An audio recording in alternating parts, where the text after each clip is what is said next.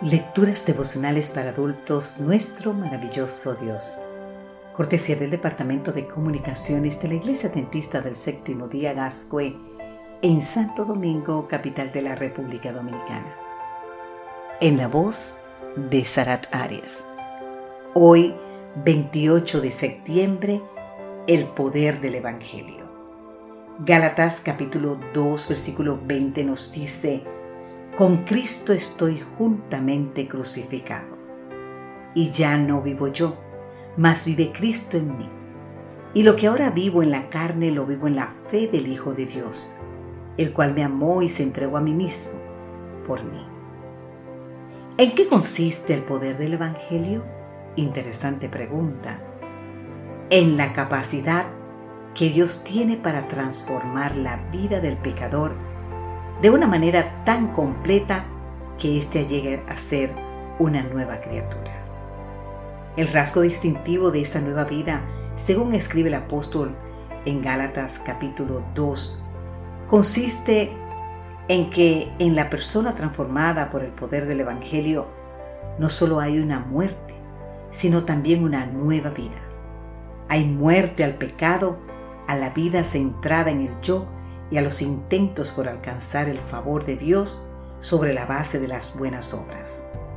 Pero por sobre todas las cosas hay una nueva vida, la vida de Cristo, que se manifiesta en nosotros y por medio de nosotros, gracias al poder de su Santo Espíritu.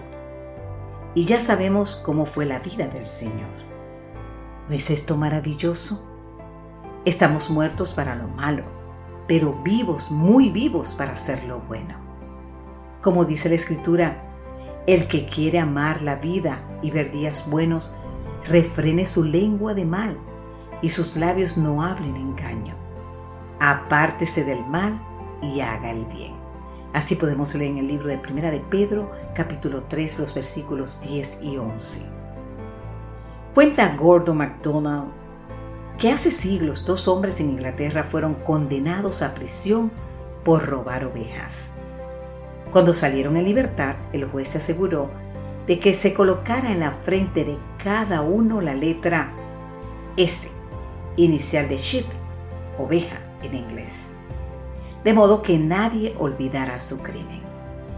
Dice el relato que uno de los ladrones nunca más fue visto en la comunidad, pero el otro Arrepentido por su falta, dedicó su vida a Dios, atendiendo a los enfermos y ayudando a los necesitados, asistiendo en las emergencias.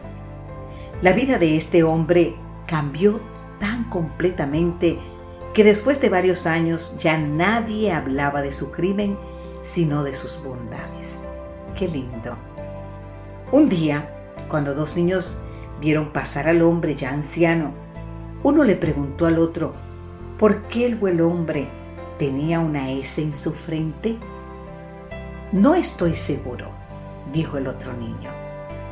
Pero por lo que mi mamá dice de él, creo que la S significa santo. Te invito a leer más en el libro Rebuilding Your Broken World, página 84.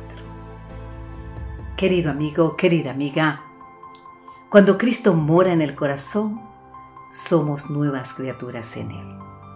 Gracias, bendito Dios, por haber borrado mi pasado. Gracias porque soy una nueva criatura. Ahora quiero vivir para la gloria de tu nombre, Señor. Amén.